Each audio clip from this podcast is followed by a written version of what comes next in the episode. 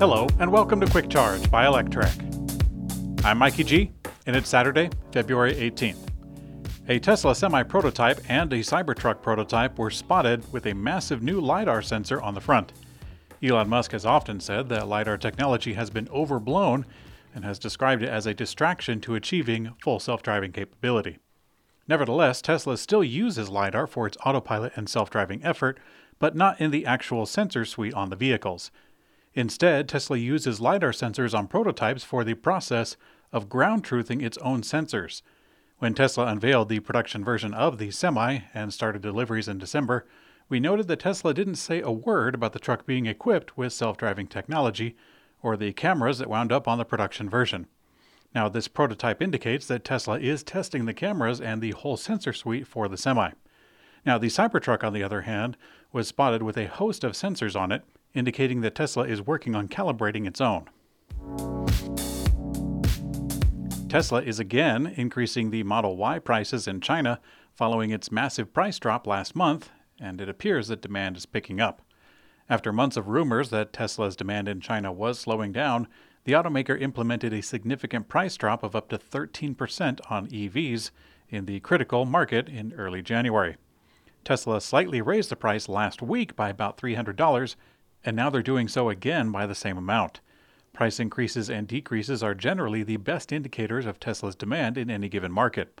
Despite the fact that Tesla claims it is simply trying to reduce prices, the automaker tries to sell its electric vehicles for the most that it possibly can on demand. They are a company, after all. Tesla has released a blog post defending itself against allegations that it fired employees at Gigafactory New York over a push to unionize. Yesterday, the organizers behind the effort filed a complaint with the U.S. National Labor Relations Board, claiming that Tesla fired dozens of employees at the plant in retaliation for a union push. And now Tesla is claiming that the layoffs were planned before the company was made aware of the effort. The automaker even laid out a chronology of events leading up to the layoffs, citing performance ratings, reviews, and monitoring time for employees. Most interestingly, Tesla notes that it watches its employees' time used to label items to assist calculations for software to do the very same task. China's CATL, the world's largest EV battery maker, is reportedly offering significantly lower battery costs to some Chinese EV makers, but not to longtime partner and big time buyer Tesla Motors. According to CNEV Post, CATL is reportedly offering a deal to those who they consider strategic clients, and it includes NIO, Li Auto, Huawei, and Zeekr, all of them Chinese companies themselves. Now, before we jump to claims of nationalism, there are a few things to consider. The report states that CATL is requiring that 80% of battery purchases from these companies must come from CATL, a term that undoubtedly Tesla cannot commit to. Also, Tesla is tied to a production pricing agreement with CATL until 2025 as it stands.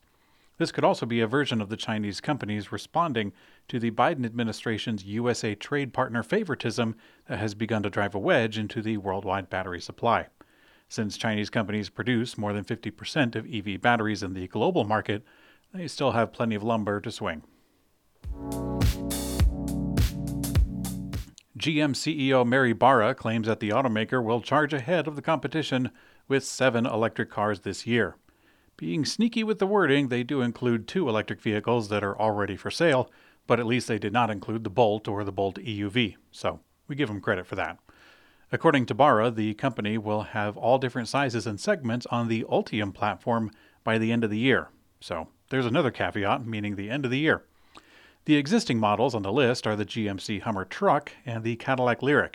The Hummer SUV version is coming this year, and we sincerely hope that volume deliveries of the Cadillac Lyriq will come, since GM only sent out a handful in 2022. Now, the new vehicles on the list are the Chevy Blazer EV, the Chevy Equinox, the Chevy Silverado EV, the Hummer SUV that we mentioned, and the BrightDrop electric delivery van. GM is quite confident in their Ultium platform, so much so that last year, when they sold zero electric cars due to a production stop, they were already bragging about taking over the industry.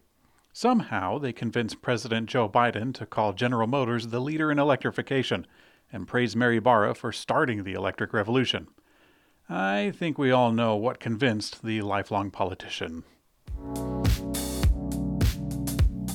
Ram Trucks has officially closed reservations of its first electric truck, the Ram 1500 REV. They actually just opened on Super Bowl Sunday.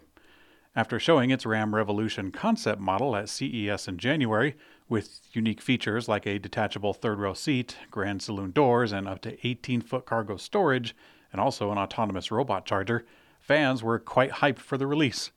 Although the production model skipped on many of these features, the company still believes that the electric truck will start a revolution. It's a little late for that, but as of Friday, February 17, 2023, the reservations maxed out on capacity. But we don't really know how many that is. It's normal for reservation programs to not have publicly available data.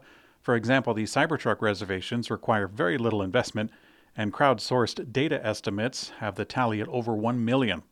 On the other hand, General Motors was boasting that they sold out the Cadillac Lyriq reservations back in 22, and then we later learned that the company only delivered a little over 100 cars in the calendar year.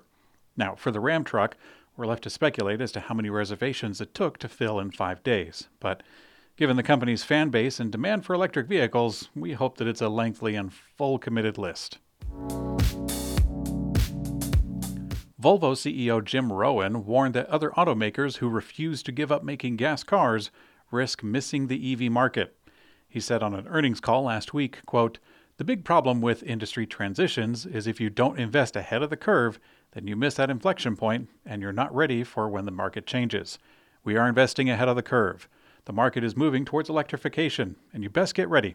We've been bold enough to invest ahead of that inflection point, which we know will come." Now, the CEO actually has some room to boast. Volvo's 22 revenue was $32 billion, up 17% from 2021.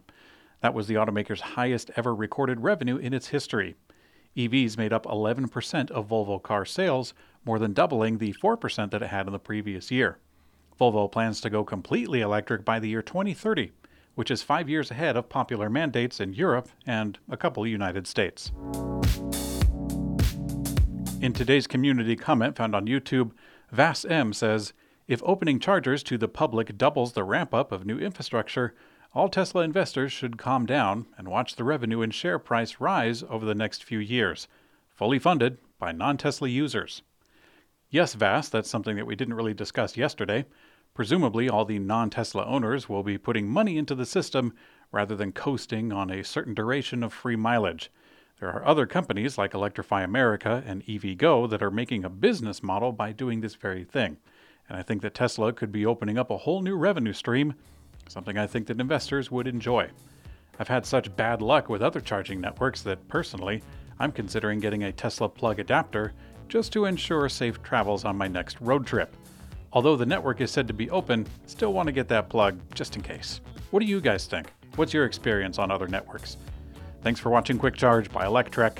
I'm Mikey G, and I hope you have a great day.